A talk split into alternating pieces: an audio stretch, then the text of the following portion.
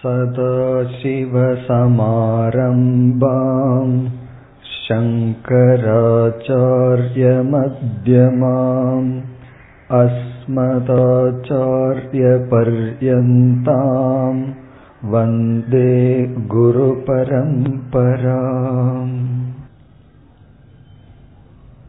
विषयेभ्यः परावर्त्य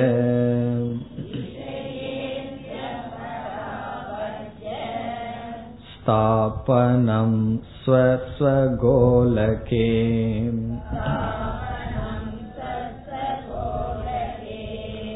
उभयेषामिन्द्रियाणाम्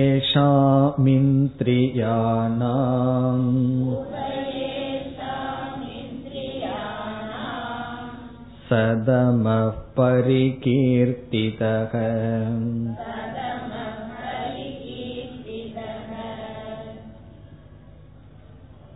தகுதிகளை பார்த்து வருகின்றோம். நான்கு தகுதிகளுடன் விசாரத்தை மேற்கொள்ள வேண்டும் என்று சொல்லப்பட்டது. அதில் நாம் முதல் தகுதியான விவேகத்தை பார்த்தோம். இரண்டாவதான வைராகியம் என்ற தகுதியை பார்த்தோம். மூன்றாவது தகுதியில் ஆறு தகுதிகள் அல்லது பண்புகள் பேசப்பட்டன. அதில் சமக தமக என்பதை இதுவரை பார்த்து முடித்தோம். சமக என்பது இந்திரிய ஒழுக்கம் தமக சமக என்பது மன ஒழுக்கம் தமக என்பது இந்திரிய ஒழுக்கம். பதிமூன்றாவது ஸ்லோகத்தில் விஷயேபிய பராவர்த்திய. விஷயங்களிலிருந்து அதாவது பொருள்களிலிருந்து பராவர்த்திய நீக்கி ஸ்தாபனம் ஸ்வஸ்வகோலகே பத்து இந்திரியங்களையும் அந்தந்த இடத்திலேயே வைத்திருத்தல். அதாவது கண்ணை காதை அது போன்ற எல்லா இந்திரியங்களையும் மனதில் விக்ஷேபத்தை கொடுக்கின்ற விஷயங்களுக்கு ஓட்டாமல் அந்தந்த இடத்திலேயே வைத்திருத்தல். தமக பரிகீர்த்திதக. இது தமம் என்று சொல்லப்படுகிறது. இனி நாம் அடுத்த சாதனைக்கு செல்ல வேண்டும். இப்பொழுது பதினான்காவது ஸ்லோகத்தை படிப்போம். बाह्याणालम्बनं वृत्तेः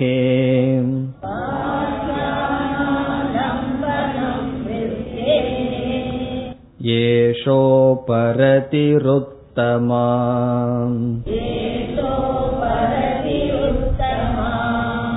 सहनं सर्वदुःखानाम्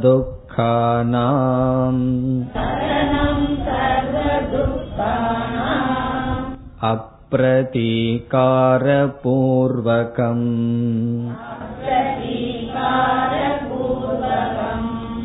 चिन्ताविलापरहितम्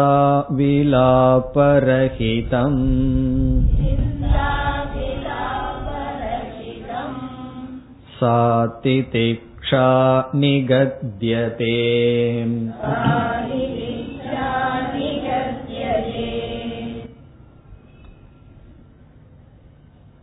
மூன்றாவது சாதனைக்குள் ஆறு சாதனைகள் இருக்கின்றன என்று பார்த்தோம். அதில் முதல் இரண்டு சமக தமக. அடுத்த இரண்டு சாதனை இந்த பதினான்காவது ஸ்லோகத்தில் கூறப்படுகின்றது. மூன்றாவது சாதனை உபரதிகி சமக தமக என்பதை தொடர்ந்து மூன்றாவது உபரதிகி பிறகு நான்காவதும் இந்த ஸ்லோகத்தில் வருகின்றது. மூன்றாவது சாதனை முதல் வரியிலும் நான்காவது அடுத்த இரண்டு வரியிலும் வருகின்றது. நான்காவதை பிறகு பார்ப்போம். இப்பொழுது மூன்றாவது உபரதிகி என்பது. உபரதிகி என்ப என்ற சொல்லுக்கு பல பொருள்கள் இருக்கின்றது. முக்கியமான பொருள் விலகுதல் என்பது. விலகி இருத்தல். உபரதிகி என்றால் விலகி இருத்தல். இந்த சாதனை என்ன என்று பார்த்துவிட்டு ஸ்லோகத்திற்குள் செல்லலாம்.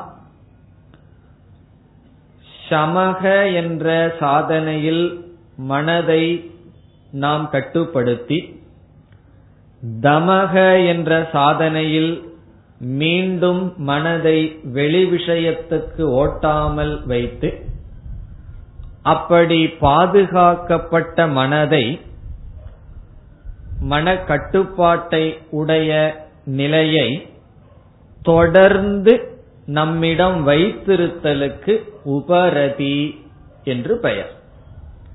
வெளி விஷயத்திலிருந்து மனதை நம்மிடம் கொண்டு வருவதற்கு சமக. இந்திரியங்கள் வழியாக மனதை வெளியே போகாமல் பாதுகாப்பது தமக. இவ்விதம் சமத்தாலும் தமத்தாலும் முறைப்படுத்தப்பட்ட மனதை தொடர்ந்து நம்மிடம் வைத்திருப்பதற்கு உபரதிகி என்று பெயர். ஆகவே உபரதிக்கு என்ன சொல்லலாம்? காக்கப்பட்ட மனதை தொடர்ந்து நம்மிடம் வைத்து பழகுதல். இப்போ ஒரு குழந்தை வந்து நம்முடைய கையை மீறி சென்று விடுகிறது. பிறகு நாம் ஓடி அந்த குழந்தையை பிடித்து விடுகின்றோம். அது ஒரு விதமான சாதனை. பிடித்த குழந்தையை நம்முடைய பிடியிலேயே வைத்திருப்பது அடுத்தது. ஏன்னா பிடிச்சிருவோம் பிறகு என்ன செய்துவிடும்? அது மீண்டும் ஓடிவிடும். அப்படி ஓடாமல் எப்படி பிடிக்கப்பட்ட குழந்தையை நாம் வேறு ஒரு முயற்சியுடன் அல்லது முயற்சியுடன் அந்த பிடியிலிருந்து தப்பாமல் வைத்திருக்கின்றோமோ அதுபோல சமத்தாலும் தமத்தாலும் பிடிக்கப்பட்ட மனதை நம்மிடம் தொடர்ந்து வைத்திருப்பதற்கு உபரதிகி என்று ஒரு பொருள். இப்ப உபரதிகிங்கிறதுக்கு நாம மூன்று பொருள்கள் பார்க்க போகின்றோம். ஒரு பொருள் மனதை அமைதியாக தொடர்ந்து வைத்திருத்தல். பிறகு இரண்டாவது பொருள் முறைப்படி நம்முடைய கடமைகள் அனைத்தையும் விட்டு விடுதல் விலகி வருதல் பொறுப்புகளிலிருந்து விலகி கொள்ளுதல். உபரதிகினா விலகி கொள்ளுதல் எதிலிருந்து? பொறுப்புகளிலிருந்து விலகி கொள்ளுதல் கடமைகளை நாம் குறைத்துக் கொள்ளுதல் தேவையற்ற செயல்களிலிருந்து நம்மை விலக்கி கொள்ளுதல். காரணம் என்னவென்றால் சமக தமக என்ற சாதனையில் நாம் மனதை நல்ல மனதாக ஆக்கினோம். பிறகு நல்ல மனதான ஆனதற்கு பிறகு ஆரோக்கியமான மனம் வேண்டும் என்றும் பார்த்தோம். முதலில் நோய்வாய்ப்பட்ட மனது நமக்கு இருந்தது. பிறகு நோயை நீக்கினோம். மனதுக்கு நோய் என்றால் தவறான குணங்கள் பொறாமைப்படுதல் கோவை கோபப்படுதல் இவைகளெல்லாம் இப்படிப்பட்ட குணங்களிலிருந்து நீக்கி நோயை நீக்கினோம். பிறகு விதவிதமான சூழ்நிலையில் நாம் மீண்டும் நோய்வாய்ப்படாமல் இருக்க ஆரோக்கியமாக வைத்திருக்க வேண்டும் என்று மனோபலத்தை அடைந்தோம். வாழ்க்கையில் எதை அடைந்தாலும் அடைவதற்கு என்ன முயற்சி செய்தோமோ அதே முயற்சியை தொடர்ந்து செய்தால்தான் அதை வைத்து காப்பாற்ற முடியும். உன்னை நம்ம அடைஞ்சிட்டோம் அப்படின்னு கவனக்குறைவுடன் இருந்தால் நாம் அதை இழந்து விடுவோம். அதனாலதான் ஒரு சுதந்திர போராட்ட வீரர் சொன்னார் சுதந்திரத்தை அடைவதற்கு எவ்வளவு முயற்சி செய்ய வேண்டுமோ தியாகம் செய்ய வேண்டுமோ அதை தொடர்ந்து இந்த நாட்டுக்கு செய்து வந்தால்தான் நாம் பெற்ற சுதந்திரத்தை காப்பாற்ற முடியும் என்று சொன்னார். இது நாட்டுக்கு மட்டுமல்ல நம்முடைய மனதிற்கும் பொருந்தும். ஆகவே நான் தான் கொஞ்ச நாள் இந்திரிய கட்டுப்பாடுடன் மனக்கட்டுப்பாடுடன் இருந்து விட்டேனே என்று சொல்லி அதற்கு பிறகு நாம் அதில் கவனக்குறைவுடன் இருந்து விட்டால் மீண்டும் நாம் எதெல்லாம் செய்தோமோ அதிலிருந்து வீழ்ந்து விடுவோம். ஆகவே உபரதி என்றால் நம்முடைய மனதை தொடர்ந்து அந்த நிலையில் வைத்திருக்க சூழ்நிலைகளிலிருந்து விலகி இருந்து சாதனை செய்தல். மீண்டும் அந்த சூழ்நிலைக்குள் சென்று விட்டால் நம்முடைய கட்டுப்பாட்டை நாம் இழந்து விடுவோம். ஆகவே விலகி இருப்பதற்கு உபரதி என்று பெயர். ஒருவர் இருந்தார் அவர் மிகவும் செல்வந்தராகவும் இருந்தார் குடிப்பழக்கத்தினால் உடலில் பலகீனத்தை அடைந்து விட்டார். பிறகு மருத்துவர் கூறினார் மேற்கொண்டு நீங்கள் குடித்தால் இறந்து விடுவீர்கள் என்ற அளவுக்கு அவருடைய நிலை ஏற்பட்டுவிட்டது. இதை கேட்ட அவர் சரி இனி நான் இந்த பழக்கத்திற்கு செல்ல மாட்டேன். எந்த இடத்தில் இவைகள் நடக்கிறதோ அங்கு நான் செல்ல மாட்டேன்.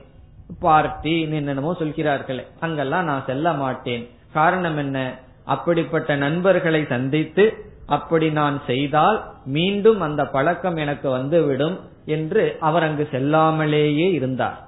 அப்படி ஓரிரு வருடங்கள் தாட்டி விட்டார் காரணம் என்ன? அந்த சூழ்நிலையிலிருந்து விலகி இருந்தார். பிறகு என்ன ஏற்பட்டது? நான் தான் இவைகளையெல்லாம் தாண்டி விட்டேனே இனி அந்த சூழ்நிலைக்குள் இருந்தாலும் நான் நான் அதில் வீழ்ந்து விட மாட்டேன் என்று ஓவர் கான்பிடன்ஸ் என்று சொல்வார்கள். அதிக உற்சாகம் தன்னையே அதிகமாக சக்தி உடையவனாக நினைத்துக் கொள்ளுதல். அது கர்ணனுக்கு இருந்த பலகீனம். தனக்கு மேல தனக்கு வந்து எல்லாம் முடியும் என்ற அதிகமான நம்பிக்கை. அந்த நம்பிக்கையினால மீண்டும் அந்த சூழ்நிலைக்குள் சென்றார். பிறகு மீண்டும் அந்த பழக்கத்திற்கு அடிமையாகி சிறு வயதிலேயே இறந்து விட்டார். காரணம் என்னன்னா விலகி இருத்தல் என்ற சாதனையை அவர் தொடரவில்லை. நமக்கு சில சக்திகள் வந்திருக்கலாம். இருந்தாலும் அதிக அந்த சக்தி எவ்வளவு தூரம் வந்திருக்குன்னு நமக்கு தெரியாமல் இருக்கலாம். ஆகவே உபரதி என்றால் பாதுகாக்கப்பட்ட மனதை தொடர்ந்து பாதுகாத்தல். செறிப்படுத்தப்பட்ட மனதை தொடர்ந்து பாதுகாத்தல். அது உபரதிகி. அதற்காக விலகி இருத்தல். பிறகு சத் சங்கத்தை நாடுதல். நமக்கு ஒரு நல்ல பழக்கங்கள் வந்துவிட்டால் அந்த பழக்கங்கள் இருப்பவரோடு சம்பந்தம் வைத்தல். நாம் எந்த தவறான பழக்கத்திலிருந்து நீங்கி வந்தோமோ அந்த சூழ்நிலைக்குள் போகாமல் இருத்தல். அப்படி விலகி இருத்தல் பொறுப்புகளை விடுதல். ஏன்னா பொறுப்புகள் மனதில் அதிகம் இருக்க இருக்க இந்த அகங்காரம் ஒருவரை அதிகாரம் செய்கின்ற பாவனை இவைகளெல்லாம் நம்மை விட்டு செல்லாது.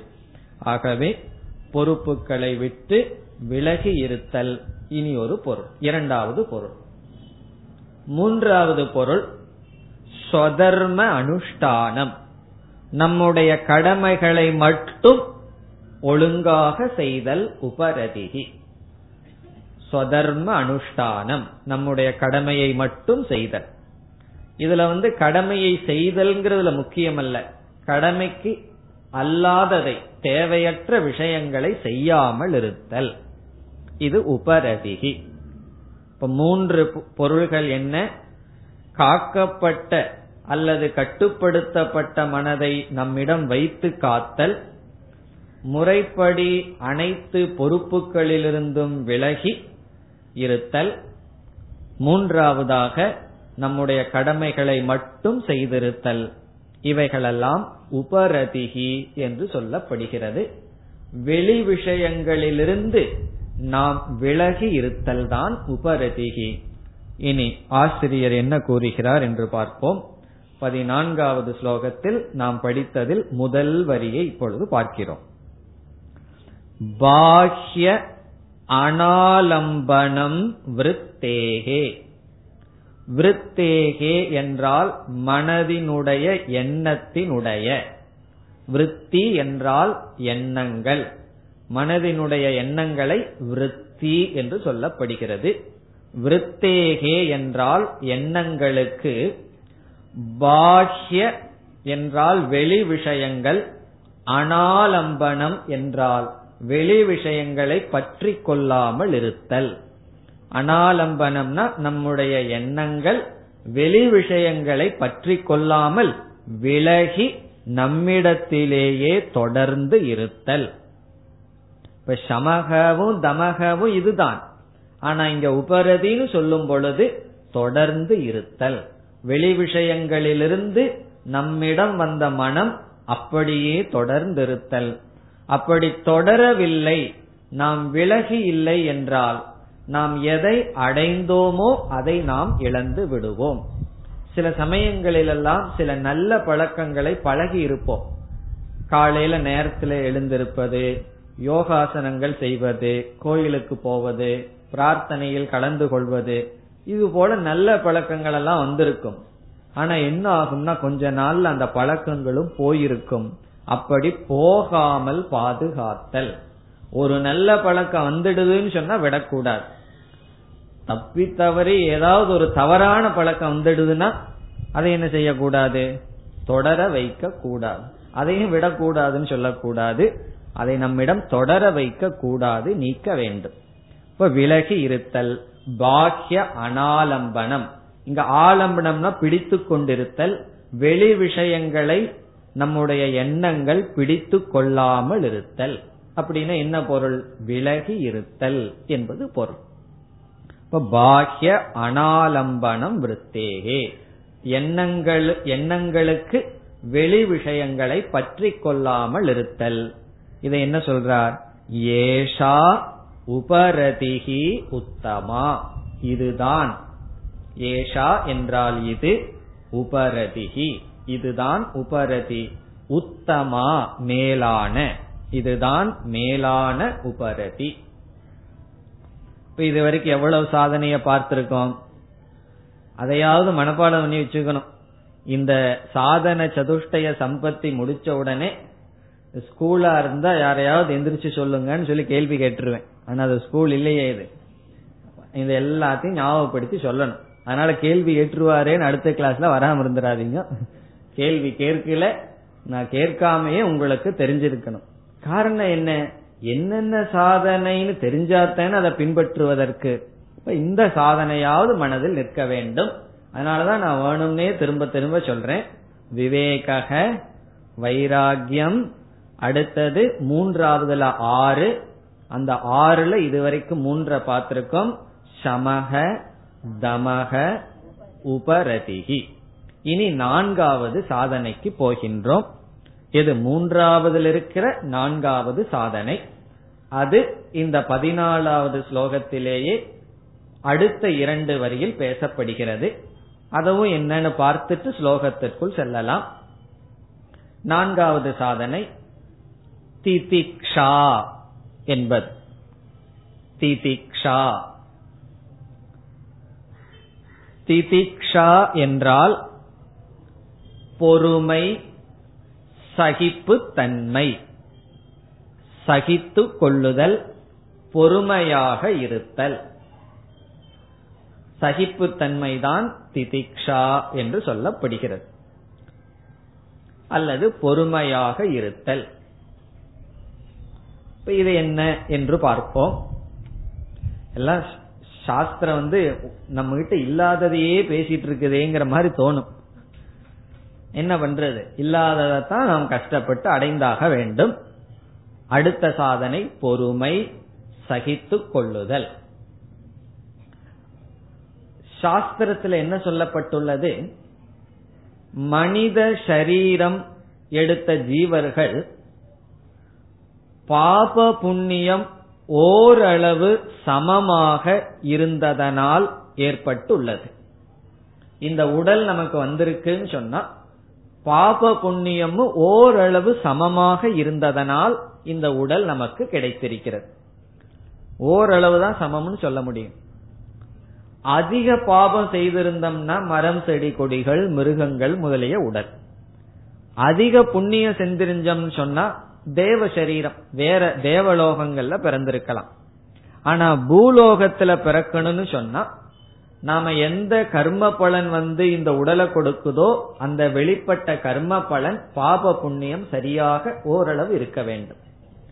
இதனுடைய அர்த்தம் என்னன்னு சொன்னா பாப புண்ணிய கர்மங்கள் இந்த உடலை கொடுத்ததுன்னு சொன்னா கண்டிப்பாக பாபமானது நமக்கு துயரத்தை கொடுக்கின்ற சூழ்நிலை அல்லது துயரத்தை கொடுத்துத்தான் நீங்கும்.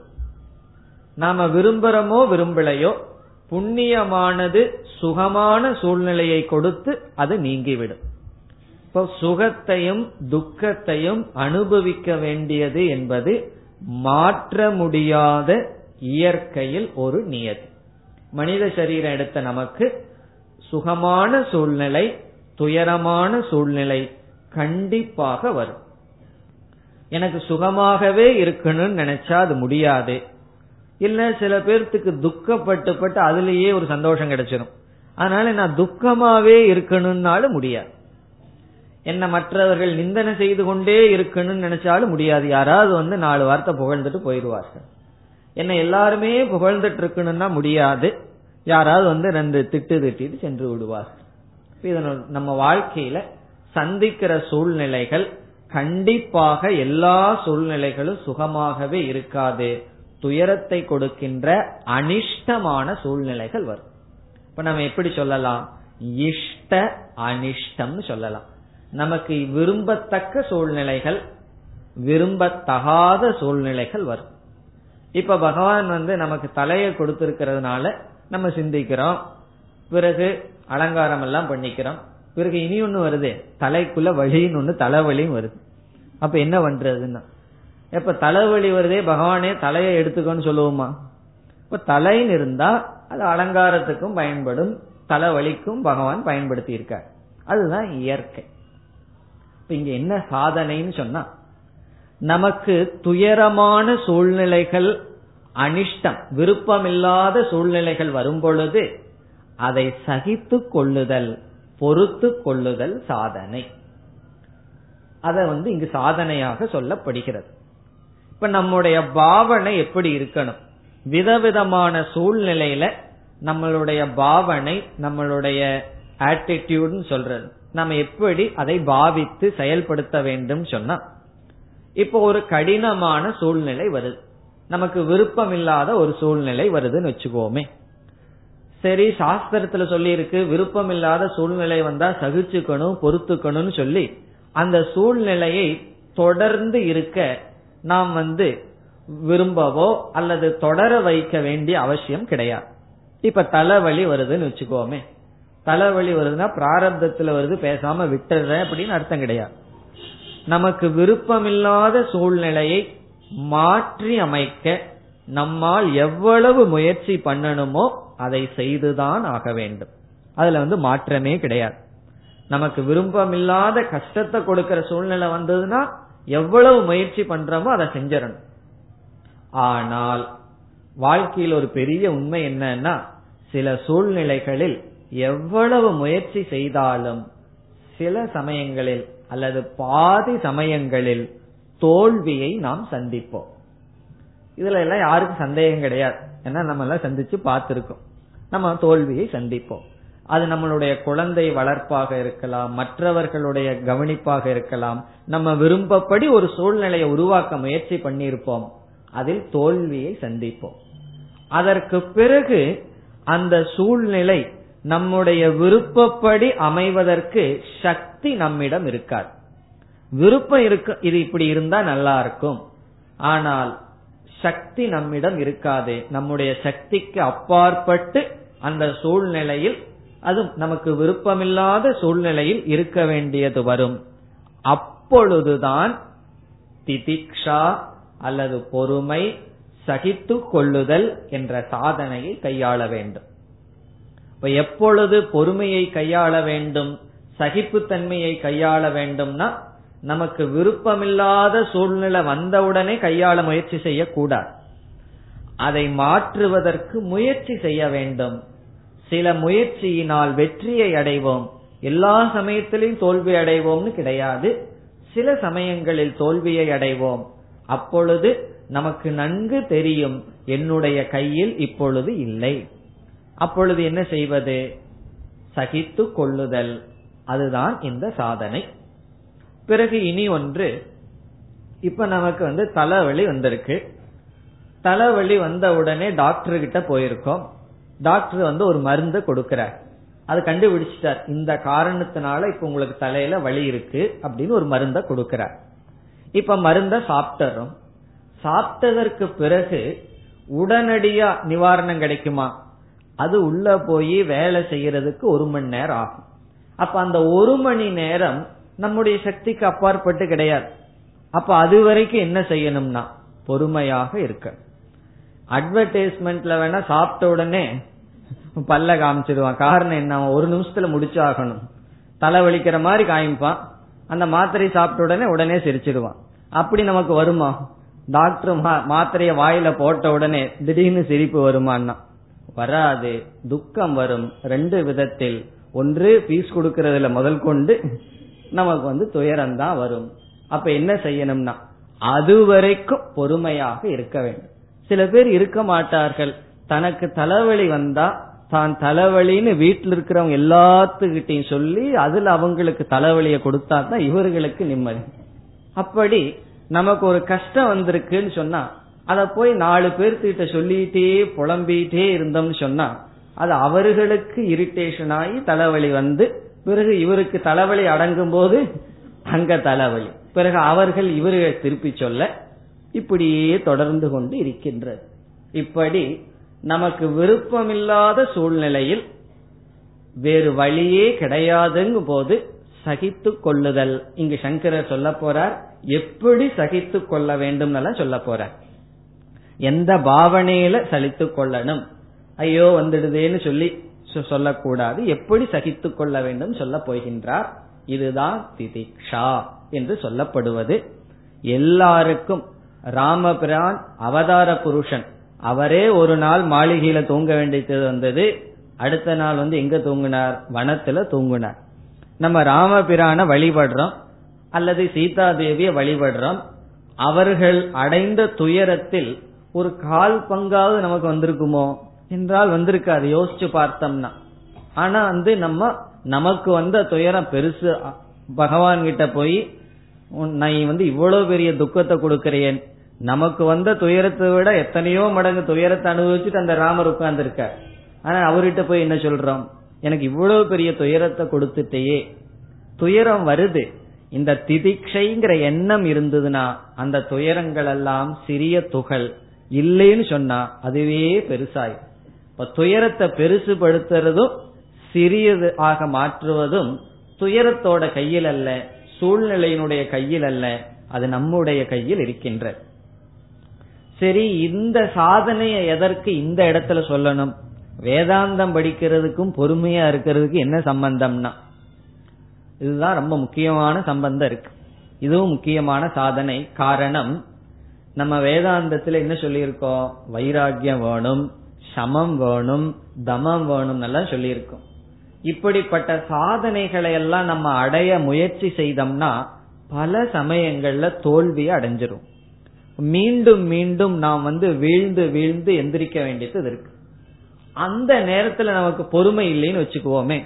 இதெல்லாம் நமக்கு ஆகாதுன்னு விட்டுருவோம். சில சமயம் வகுப்பு கொஞ்சம் நல்லா இருக்கும். சில சமயம் கொஞ்சம் ட்ரையா போர் அடிக்கத்தான் இருக்கும். அது தெரிஞ்சு போயிரும்.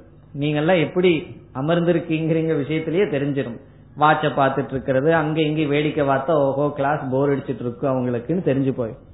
சரி ஒரு நாள் வகுப்பு அப்படி இருக்கலாம். ஏன்னா அந்த சப்ஜெக்ட் மேட்டர் அப்படி இருக்கலாம். சரி இப்படித்தான் இருக்கு. யார் ஒரு மணி நேரம் கஷ்டப்பட்டு உட்கார்ந்து இருக்கிறதுன்னு பொறுமை இழந்து போயிரும். அதுக்கப்புறம் யாராவது இந்த வகுப்பு நல்லா இருந்ததுன்னு போய் சொன்னீங்கன்னு வச்சுக்கோமே. அடடே ஏமாந்துட்டனே அப்படிங்கறது. அப்படி எந்த ஒரு சாதனையை செய்தாலும் சில அலுப்பு நமக்கு வரும் சில கஷ்டங்கள் வரும். அப்போ இந்த பொறுமை நமக்கு இருந்தா தான் தொடர்ந்து அனைத்து சாதனைகளையும் செய்ய முடியும். பல பேர் சிலதெல்லாம் ஆரம்பிப்பார்கள் கொஞ்ச நாள்ல விட்டுருவார்கள். இப்ப ஒன்னாம் தேதிக்கு எத்தனையோ விரதங்கள் சில பேர் ஆரம்பிச்சிருப்பார்கள். இன்னும் ரெண்டு மூணு நாள்ல விட்டுருவார்கள். ஏன்னா இந்த மாசம் முடிய போகுது. ஒரு மாசத்துக்குள்ள முடிஞ்சிடும் காரணம் என்ன? ஒரு சில தடைகள் வந்தால் நாம் விட்டு விடுகின்றோம். என்ன தடைகள் வந்தாலும் நம்முடைய சாதனையை தொடர்ந்து செய்ய உறுதுணையாக இருக்கின்ற சாதனை திதிக்ஷா. இப்ப திதிக்ஷா என்ற சாதனை நாம எவ்வளவு தடைகளை சந்தித்தாலும் தொடர்ந்து சென்று வெற்றியை அடைய உதவுகின்ற சாதனை திதிக்ஷா. சகித்து கொள்ளுதல். காரணம் என்னன்னா பல ஆங்கிள் சகித்து கொள்ளணும். எந்த ஒரு துயரமே தொடர்ந்து இருக்காது. அதனால என்ன சொல்வார்கள்? நமக்கு சில சூழ்நிலைகள் வந்து ரொம்ப கஷ்டத்தை கொடுக்கற மாதிரி தெரியும். அந்த சூழ்நிலைகள் வந்து மேகத்துக்கு உதாரணமாக இருக்கிறது. இப்ப மேகம் வந்து அப்படியே இல்லையே. கொஞ்ச நேரத்துல மாறி போகும். அப்படி சூழ்நிலைகள் மாறிக்கொண்டே இருக்கும். ஆகவே என்ன துயரம் வந்தாலும் இது மாற்றத்திற்கு உட்பட்டது இது தொடர்ந்து இருக்காது என்ற எண்ணத்தில் பிறகு வேறு வழி இல்லையே. ஆகவே அதை சகித்து கொள்ள வேண்டும்ங்கிறது ஒரு விதமான மனோபலம். மனதுக்கு வருகின்ற பலம் சகிப்புத்தன்மை பொறுமை இவைகளெல்லாம். இனி ஆச்சாரியர் சங்கரர் எப்படி இந்த திதிக்ஷையை நமக்கு கூறுகிறார் என்று பார்ப்போம். பதினாலாவது ஸ்லோகத்தில் இரண்டாவது வரி சகனம் சர்வ துக்கானாம். சகனம் என்றால் சகித்து கொள்ளுதல். ஏற்றுக்கொள்ளுதல் சகனம். சகனம் எதை? சர்வ துக்கானாம். அனைத்து துயரங்களையும்.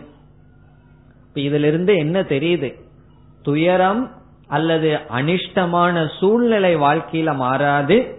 அதை ஏற்றுக்கொண்டுதான் ஆக வேண்டும் சில சமயங்கள். இந்த இடத்துலயும் ஒரு கருத்தை பார்த்திருக்கோம். நமக்கு கஷ்டமான சூழ்நிலை வந்தா அதை அப்படியே அனுபவிக்கணுங்கிற அர்த்தம் கிடையாது. அதிலிருந்து விடுபட முயற்சி செய்ய வேண்டும்.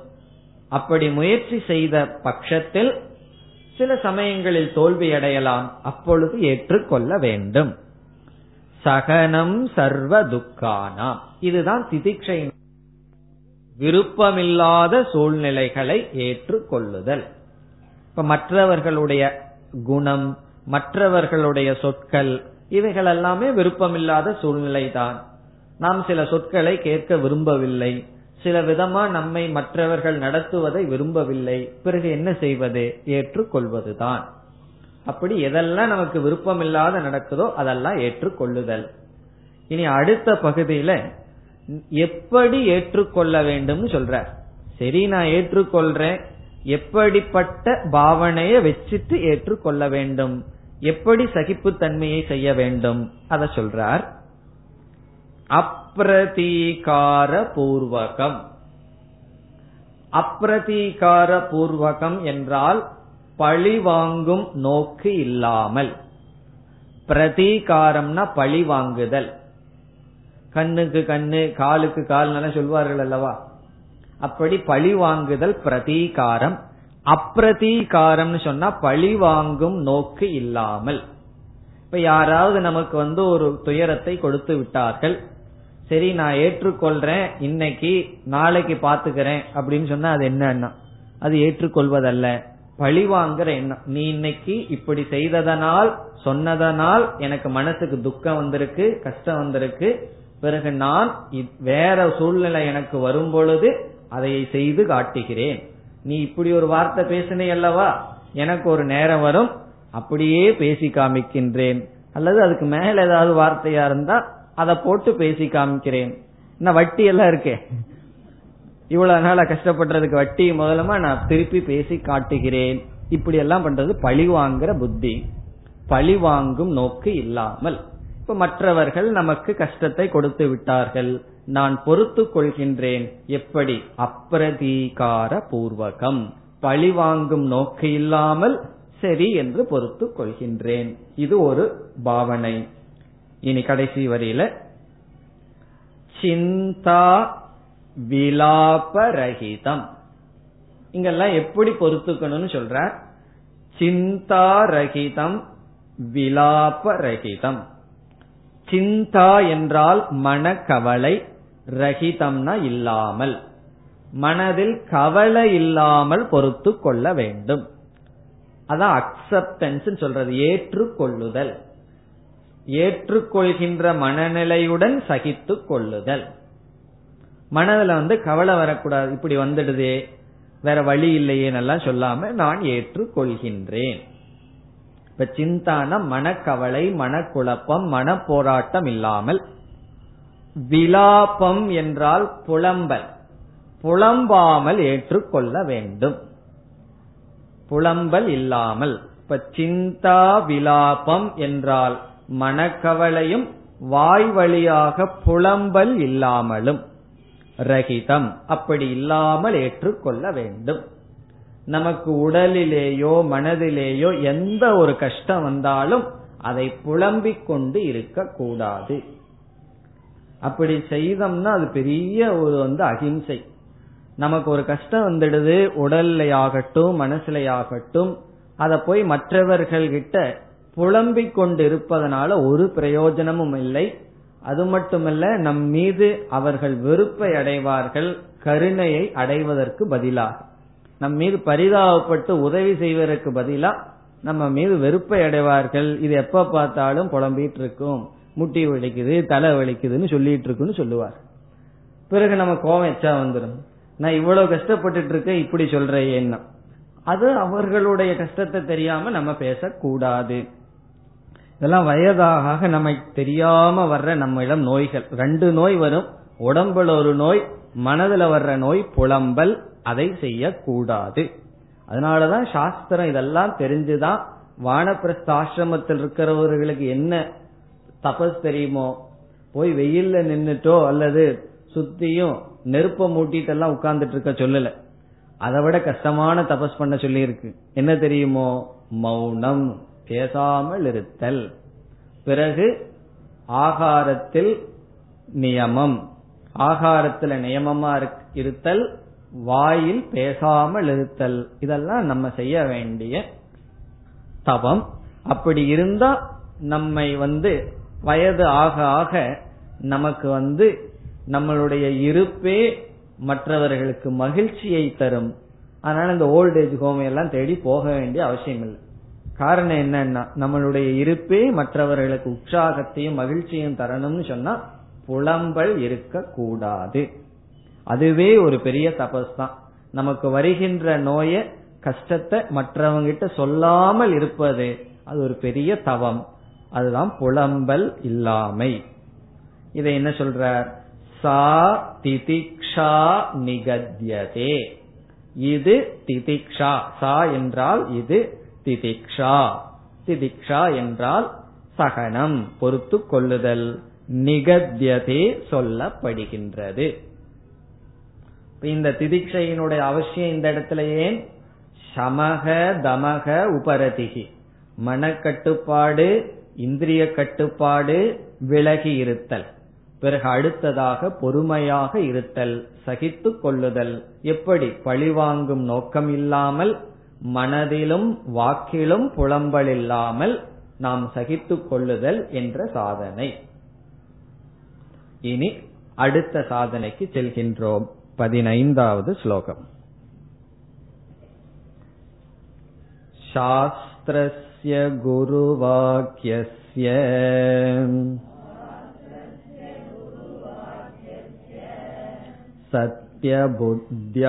सत्यबुद्ध्यावधारणा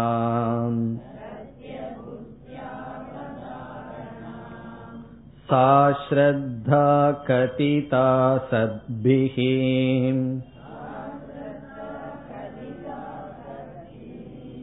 यया वस्तूपलभ्यते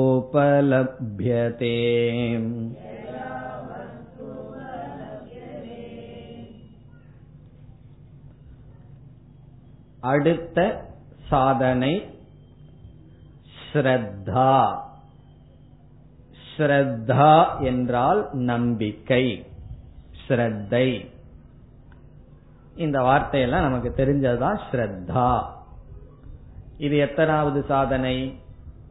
ஐந்தாவது. சமக தமக உபரதிகி திதிக்ஷா ஸ்ரத்தா. ஸ்ரத்தை என்பது நம்பிக்கை. அடுத்த கேள்வி எதில் நம்பிக்கை? அதை சங்கரர் கூறப் போகின்றார். சாஸ்திரத்திலும் குருவினுடைய வாக்கியத்திலும் நம்பிக்கை. குருவிடத்திலும் சாஸ்திரத்திடத்திலும் வைக்கின்ற நம்பிக்கை. இந்த நம்பிக்கைங்கிறது முக்கியமான சாதனை. முக்கியம் முக்கியம்னு சொல்லிட்டு இருந்தா எதுதான் முக்கியம் இல்லைனா எல்லாமே முக்கியம்தான். ஒவ்வொன்றும் அந்தந்த நிலையில் முக்கியத்துவத்தை அடைகின்றது. இந்த நம்பிக்கையை பற்றி பார்த்துவிட்டு பிறகு ஆசிரியருடைய ஸ்லோகத்திற்கு செல்லலாம். இப்ப நம்ம நம்முடைய வாழ்க்கையில் அறிவை அடைந்து வருகின்றோம். அறிவை அடைவதற்கு விதவிதமான கருவிகள் இருக்கின்றது. நமக்கு அறிவு அடைகிறதுக்கு பல கருவிகள் இருக்கின்றது. ஒரு பதார்த்தம் எப்படிப்பட்ட வாசனையுடன் கூடியதுங்கிற அறிவு வேணும்னா மூக்க பயன்படுத்துறோம். ஒரு பொருள் என்ன வர்ணத்துடன் இருக்கிறது எப்படி இருக்கிறதுனா கண்ணை பயன்படுத்துறோம். காதை பயன்படுத்துகின்றோம். பிறகு அது எப்படி மென்மையாக இருக்கிறதுனா கையை பயன்படுத்துகின்றோம். இப்படியெல்லாம் விதவிதமான அறிவை கொடுக்கும் கருவிகள் மூலமாக அறிவை அடைகின்றோம். பிறகு இப்படி கண்காது போல சிலருடைய சொற்களும் நமக்கு அறிவை கொடுக்கின்றது அது வாக்கியம் பிரமாணம். வாக்கியம் சொன்னா சொற்கள். இப்ப உதாரணமாக நான் வந்து ரயில்ல ஏறி ஒரு இடத்துக்கு போகணும். அந்த ரயில் வந்து எத்தனை மணிக்கு புறப்படுகிறதுங்கிற விஷய ஞானத்தை நான் என்ன செய்யலாம்? நானே ரயில்வே ஸ்டேஷனுக்கு போய் அந்த போர்ல பார்த்து கண்ணுல பார்த்து ஞானத்தை அடையலாம். அது ஒரு விதமா அறிவை அடையலாம். அல்லது நான் செல்வதற்கு பதிலாக யாரிடமாவது கேட்கலாம். அங்கு சென்று வருபவர்களிடம் இந்த ரயில் எத்தனை மணிக்கு புறப்படுகிறது? அவர் வந்து ஒரு டைம் சொல்றார் இத்தனை மணிக்கு புறப்படுதுன்னு சொல்லி. பிறகு அது என்ன ஆகிவிடுகிறது? அவருடைய வாக்கியமே எனக்கு ஞானமாக மாறிவிடுகிறது. அது எப்பொழுது மாறும்னு சொன்னா அவருடைய வாக்கியத்தில் எனக்கு நம்பிக்கை இருந்தால் அந்த சொல் எனக்கு அறிவாக மாறிவிடும். இல்ல அந்த நண்பர் வந்து பல சமயத்துல என்ன விளையாட்டு காட்டி தமாஷ் பண்ணியிருக்காருன்னு வச்சுக்கோமே. அது அங்க இருக்குன்னு சொல்லுவார் போய் பார்த்தா இருக்கார். அவர் ஒரு நண்பர் இப்படி விளையாடுகிறார்னு வச்சுக்கோமே அப்படி சொல்லும் போது எட்டு மணிக்கு ட்ரெயின் புறப்படுதுன்னு வச்சுக்கோமே அவர் வந்து ஆறு மணிக்குன்னு சொல்லிட்டார் என்று வைத்துக் கொள்வோம். என்ன என்னிடத்தில் விளையாடுவதற்காக சொல்லியிருக்கார். இப்படி பல முறை அவர் செஞ்சிருக்கார். அப்படிப்பட்டவர் அவர் வந்து ஒரு டைம் சொல்றார். அது ரயில்ங்கிற விஷயத்துல நம்ம விளையாட வேண்டாம்னு சீரியஸாவே அவர் எட்டு மணின்னு சொல்லிட்டு பிறகு நம்ம பார்த்து ஒரு சிரி சிரிச்சிடுறார். நம்ம என்ன முடிவு பண்ணுவோம்? அவர் சொன்னது சரியான நேரம் தான் ஆனா ஒரு சிரி சிரிச்சிட்டார். பல முறை இந்த மாதிரி சிரிச்சு என்ன ஏமாத்தி இருக்கார் பிறகு என்ன இந்த சூழ்நிலையில நடக்குதுன்னு சொன்னா அவருடைய வாக்கியத்தை நான் கேட்டேன். எட்டு மணிங்கிறது உண்மைதான். அவர் சொன்ன தத்துவத்துல பொய் கிடையாது. ஆனா அதை எனக்கு அறிவா மாறுமான்னா மாறாது. காரணம் என்ன? எனக்கு நம்பிக்கை அவருடைய வாக்கியத்துல போயிடுது அப்போ நம்பிக்கை இல்லாதவர்கள் உண்மையையே சொன்னாலும் அது நமக்கு அறிவா இருக்காது. சரி நமக்கு அறிவா இருக்காதுன்னு எப்படி தெரிகிறதுன்னு சொன்னா வேறொருவரிடம் போய் கேட்போம். அது அவர் எட்டு மணின்னு சொல்றார். இல்ல அதை விட்டுட்டு மறுபடியும் கேட்க ஆரம்பிச்சிடும் இப்ப ஒரு முறை அறிவை அடைஞ்சிட்டோம்னா மறுபடியும் போய் கேட்போமா? நம்மளே போய் பார்த்துட்டு வந்துட்டு மறுபடியும் போய் பார்த்துட்டு வருவோமா? அப்போ அறிவை அடைந்து விட்டால் அதற்கு பிறகு சந்தேகம் வராது. அதை தொடர்ந்து என்ன செய்யணுமோ அதை செய்வோம். அந்த அறிவை நம்ம பயன்படுத்துவோம்.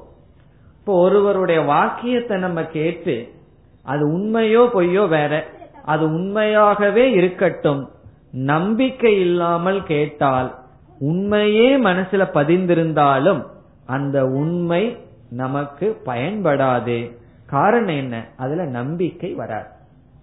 ஆகவே ஸ்ரத்தைன்னு சொன்னா என்ன என்றால் ஒரு வாக்கியத்தை ஒரு உபதேசத்தை ஒருவரிடம் கேட்டு அதில் முழு நம்பிக்கை வைத்தால் அந்த உபதேசம் நமக்கு ஞானமாக மாறும். நம்பிக்கை இல்லை என்றால் அது ஞானமாக மாறாது. அது உண்மையா பொய்யாங்கிறது வேறு விஷயம். நமக்கு அறிவாக மாறாது. அப்ப ஸ்ரத்தைக்கு என்ன லட்சணம்னா எதனால் வாக்கியம் நமக்கு அறிவாக மாறுமோ அது ஸ்ரத்தை. நமக்கு வாக்கியம் வாக்கியம்னா மற்றவர்களுடைய சொல். நமக்கு எதனால் அது அறிவா மாறுமோ அது ஸ்ரத்தை. இப்ப ஸ்ரத்தையுடன் கேட்டால் நமக்கு அறிவாக அந்த சிரவணம் ஏற்படும். ஸ்ரத்த இல்லாமல் கேட்டால் அதே சிரவணம். அது உண்மையாக இருக்கலாம். அறிவாக நமக்கு மாறாது இப்ப நம்ம மனசுக்குள்ள வேதாந்த வாக்கியங்கள் குருவினுடைய வாக்கியம் உள்ள போய் அது அறிவா மாறணும்னு சொன்னா நம்ம மனசுக்குள்ள ஒரு கன்வெர்டர் இருக்கு மாற்றுறது. அது என்னன்னா ஸ்ரத்தை. இப்ப வெளியே கேட்கிற வாக்கியம் நம்ம மனசுக்குள்ள அறிவாக மாற்றப்பட வேண்டும் என்றால் அது யாரு கையில் இருக்கு? நம்மிடம் இருக்கின்ற நம்பிக்கையில் இருக்கின்ற அதான் ஸ்ரத்தை என்று சொல்லப்படுகிறது. இப்ப இந்த ஸ்ரத்தையினுடைய அவசியம் என்ன என்று பார்த்தால் இப்ப சாஸ்திரம் வந்து நம்மை பார்த்து நீ ஆத்மஸ்வரூபமா இருக்க உனக்கு அழிவு கிடையாது இந்த உடல் நீ அல்ல உடல் அழிஞ்சாலும் நீ அழிவதில்லைன்னு சொல்லுது. பிறகு நீ உண்மையிலேயே ஆனந்த சொரூபமாகவே இருக்க இப்ப ஆனந்தத்தை தேடி எல்லாம் போக வேண்டியது இல்லைன்னு சாஸ்திரம் சொல்லுது. ஆனா நம்முடைய அனுபவம் எப்படி இருக்குன்னா என்னுடைய அனுபவம் அப்படி இல்லையே உடலா நான் இருக்கின்றேன் துயரப்பட்டு இருக்கேன் மரண பயம் எனக்கு இருக்கு. இப்ப இந்த இடத்தில் என்னுடைய அனுபவத்தை நான் நம்புறதா அல்லது சாஸ்திரத்தை நான் நம்புவதா? சாஸ்திரம் வந்து என்ன பற்றி ஒன்னு சொல்லுது என்னுடைய அனுபவம் ஒன்னு சொல்லுது இத யார நம்புறது? நாம யார நம்புறோமோ அதனுடைய அடிப்படையில வாழ்க்கை இருக்கின்றது. இப்ப ரெண்டு பேர் வந்து சொல்கிறார்கள் ரயிலுக்கு போறது ரயில் வந்து எட்டு மணின்னு ஒருத்தர் சொல்றார் ஒருத்தர் ஆறு மணின்னு சொல்றார். யார நம்புறமோ அதற்கு தகுந்தாற்போல் நம்முடைய பிரயாணம் இருப்பது போல நம்மளுடைய அனுபவத்தை நம்புறதா சாஸ்திரத்தை நம்புறதான்னு சொன்னா சாஸ்திரத்தை நம்புவது ஸ்ரத்தை. பிறகு உன்னுடைய அனுபவம் என்னன்னா என்னுடைய அனுபவம் உண்மையை காட்டவில்லை அது பொய்யை காட்டுகின்றது. இப்ப ரெண்டு விஷயம் இருந்ததுன்னா ஒன்னு உண்மை ஒன்னு பொய்யா இருக்கணும். அப்படி சாஸ்திரத்தை நம்புதல். இப்ப சாஸ்திரத்தை நான் நம்புறனே சாஸ்திரம் என்ன சொன்னாலும் நம்புறதா என்றால் அதுவும் அல்ல. அது வந்து குருட்டு நம்பிக்கை ஆகிவிடும். இந்த நம்பிக்கையே பல விஷயங்கள் இருக்கு. நீங்க சொல்லிட்டீங்களா என்ன சொன்னாலும் நான் செய்யறேன். அதுக்கு பெரு சிரத்த கிடையாது. நம்பிக்கைனா கண்மூடித்தனமாக இருப்பது நம்பிக்கை அல்ல. அது கண்மூடித்தனமான நம்பிக்கை. அது நல்லதல்ல. பிறகு நம்முடைய அறிவை பயன்படுத்துறோம். சாஸ்திரம் இப்படி சொல்லுது. ஆனா என்னுடைய அனுபவமே வேற விதமா சொல்லுதே. அதனால சாஸ்திரம் பொய்னு நான் சொல்லல. அதே சமயத்துல என்னுடைய அனுபவம் இப்படி சொல்லுதே. அதை நான் புரிந்து கொள்ள விரும்புகிறேன்னு சொல்லி மூடத்தனமாக எல்லாத்தையும் நம்பாமல் அறிவையும் பயன்படுத்தி அதே சமயத்தில் விசாரத்தை செய்து எப்படி சாஸ்திரம் சொல்றது சரி? எப்படி என்னுடைய அனுபவம் தவறு? என்று விசாரம் செய்வதுதான் ஸ்ரத்தை. அப்ப ஸ்ரத்தை இருந்ததுன்னு வச்சுக்கோமே சாஸ்திரத்துல. அது நமக்கு முரண்படுவது போன கருத்தை சொன்னாலும் கூட நம்ம என்ன செய்வோம்? சாஸ்திரத்தை நீக்காமல் நாம் நம்பிக்கையுடன் சாதனையை தொடர்வோம். எப்படி திதிக்ஷை வந்து மற்ற சாதனையை தொடர வைக்குதோ அதே போல ஸ்ரத்தையானது வேதாந்த விசாரத்தை தொடர வைக்கும். காரணம் என்ன? ஆரம்பத்துல வேதாந்தம் சொல்றதுல எனக்கு சம்பந்தம் இல்லாம தெரிகின்றது. பிறகு நம்பிக்கையின் பேரில் நான் தொடர்கின்றேன். அதாவது ஒருவர் ஒரு வாக்கியத்தை சொன்னார். நான் கடவுளை பார்த்தால் கடவுளை நம்புவேன். அப்படின்னு ஒருவர் ஒருவர் வாக்கியத்தை சொன்னார். நான் இந்த வாக்கியத்தை கவனமா கேட்கணும். கடவுளை பார்த்தால் கடவுளை நம்புவேன். இப்படி ஒரு வாக்கியம். இனி ஒருவர் இனி ஒரு வாக்கியத்தை சொன்னார். நீ கடவுளை நம்பினால் கடவுளை பார்ப்பாய். இது இரண்டாவது வாக்கியம். நீ கடவுளை நம்பினால் கடவுளை பார்ப்பார். முதல் வாக்கியம் என்ன? நான் கடவுளை பார்த்தால் கடவுளை நம்புவேன். இப்ப விசாரம் பண்ணலாம். இதுல எந்த வாக்கியம் சரி எந்த வாக்கியம் தவறு? முதல் வாக்கியத்தை எடுத்துக்கொள்வோமே. நான் கடவுளை பார்த்தால் கடவுளை நம்புவேன். இந்த வாக்கியம் அறிவுப்படி முற்றிலும் தவறு. எப்படி என்றால் இப்ப வந்து ரொம்ப தூரத்துல ஒருவர் அமர்ந்திருக்கிறார்கள். நான் வந்து இந்த ஒரு பொருளை எடுத்து கையில மறைச்சு வச்சுட்டு அவரிடம் இதுல என்ன இருக்குன்னு கேட்கின்றேன். அவருக்கு வந்து தெரியலன்னு சொல்றார். பிறகு நான் அவரிடம் காட்டாமல் நான் கையில வந்து ஒரு கிளிப்பு வச்சிருக்கேன் அப்படின்னு சொல்றேன். பிறகு அவர் என்ன செய்கிறார்? கண்டிப்பா சாமி பொய் பேச மாட்டார். நான் நம்புகின்றேன். நம்பிக்கை தான் ஸ்ரத்த தான் ஆகவே அவர் நம்புகின்றார். என்னுடைய கையுக்குள் என்ன மறைக்கப்பட்டிருக்கிறதுங்கிறத அவர் நம்புகின்றார். பிறகு பக்கத்துல வர்றார். நான் அதை எடுத்து காமிக்கிற அவரிடம். அதற்கு பிறகு என்ன ஏற்பட்டு விட்டது? அறிவு ஏற்பட்டு விட்டது. என் கையில என்ன இருக்கின்றதுங்கிற ஞானம் ஏற்பட்டு விட்டது. அதற்கு பிறகு அவர் வந்து அவர் கையில் என்ன இருந்தது என்பதை நான் நம்புகிறேன்னு சொல்லலாமா? எதுக்கு நம்பணும்? அவர் தான் பார்த்துட்டாரே. ஒரு பொருளை பார்த்ததற்கு பிறகு நம்ப வேண்டியது என்ன இருக்கு? அதை பார்க்காததற்கு முன்னாடி நம்பிட்டு இருக்கலாம். சிரத்த இருந்தால். பார்த்ததற்கு பிறகு எதற்கு அவர் நம்பணும்? பார்த்ததற்கு பிறகு அது ஞானம். அப்படி நான் கடவுளை பார்த்தால் கடவுளை நம்புவேன்னு சொன்னா கடவுளை தான் நீ பார்த்துட்டீன்னா எதற்கு நம்பணும்? கடவுளை தான் நீ ஏன் பார்த்தாச்சு. எது வரைக்கும் நம்பிட்டு இருக்கணும்னா பார்க்காம இருக்கிற வரைக்கும் நீ நம்பினா ஓகே. பார்த்ததுக்கு பிறகு எதற்கு நம்ப வேண்டிய அவசியம் என்ன? ஆகவே நான் கடவுளை பார்த்தால் கடவுளை நம்புவேங்கிறதுல தவறு இருக்கு. கடவுளை நீ பார்த்து விட்டால் நம்ப வேண்டிய அவசியம் இல்லை. பிறகு என்னன்னா சாஸ்திரம் சொல்லுது நீ கடவுளை நம்பினால் கடவுளை பார்ப்பாய். அது மட்டும் இல்லை. ஒருவன் சொல்லிட்டு இருக்கா நான் கடவுளை பார்த்தா தான் கடவுளை நம்புவன். சரின்னு பகவானே தோன்றுகிறார் முன்னாடி. அவனுக்கு அவனுக்கு எப்படி தெரியும் இவர் கடவுள் தான் முன்ன பின்ன பார்த்திருக்காரா? அடையாளம் கண்டே பிடிக்க முடியாது. பகவானே வந்தாலும் பகவான முன்ன பின்ன பார்த்ததில்ல. நான் கடவுளை பார்த்தா தான் கடவுளை நம்புவேன். நான் கடவுளே வந்து நின்னாலும் அவன் கடவுளை நம்ப மாட்டான். ஏன்னா முன்ன பார்த்தது இல்லையே பார்த்திருந்தா தானே இவரு கடவுள்னு சொல்லி அவன் புரிந்து கொள்வதற்கு. ஆகவே ஸ்ரத்தையினுடைய தேவை இங்கு சிரத்தையினுடைய மகத்துவம் என்னவென்றால் ஒரு பொருளை பற்றிய அறிவு வருவதற்கு முன் என்ன இருக்கின்றதுன்னா ஸ்ரத்தை அந்த ஸ்ரத்தையே அறிவாக மாறும். அப்ப எது அறிவா மாறும்னா நம்பிக்கை அறிவாக மாறும். இப்ப சாஸ்திரம் சொல்லுது நீ முதல்ல கடவுளை நம்பினால்தான் கடவுளை பற்றிய அறிவை அடைய முடியும். நான் கடவுளை பார்த்தாதான் நம்புவேன்னு சொல்வது அது அறிவுக்கு முற்றிலும் விருத்தமான வாக்கியம். இப்ப ஸ்ரத்தைனா என்ன? சாஸ்திரத்தை குருவை நம்புதல். அந்த நம்புதனுடைய பலன் என்ன? ஞானம். இப்ப ஸ்ரத்தையினுடைய பலன் அறிவு. அறிவு வந்ததற்கு பிறகு நம்பிக்கை அவசியம் கிடையாது. அதனால வாழ்க்கை பூரா நம்ம ஸ்ரத்தையிலேயே இருப்போம்னு அவசியம் கிடையாது. ஸ்ரத்தைங்கிறது ஒரு படிதான். நம்பிக்கை தான் நம்பிக்கையை தொடர்ந்து நமக்கு வருவது ஞானம். அதைத்தான் சங்கரர் சொல்றார். இப்ப ஸ்ரத்தைங்கிறது குருவினுடைய வேதாந்தத்தினுடைய வாழ் வார்த்தையில் இருக்கின்ற திருட நம்பிக்கை. இந்த நம்பிக்கையினால் தான் என்ன ஏற்படுகின்றது? ஞானம் ஏற்படுகின்றது. இப்ப ஸ்லோகத்திற்குள் செல்லலாம்.